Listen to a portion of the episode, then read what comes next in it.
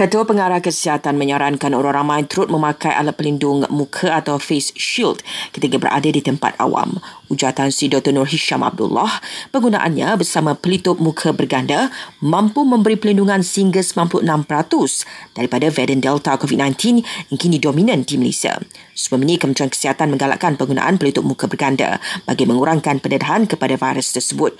Virus COVID-19 boleh memasuki badan seseorang melalui mulut, hidung dan mata.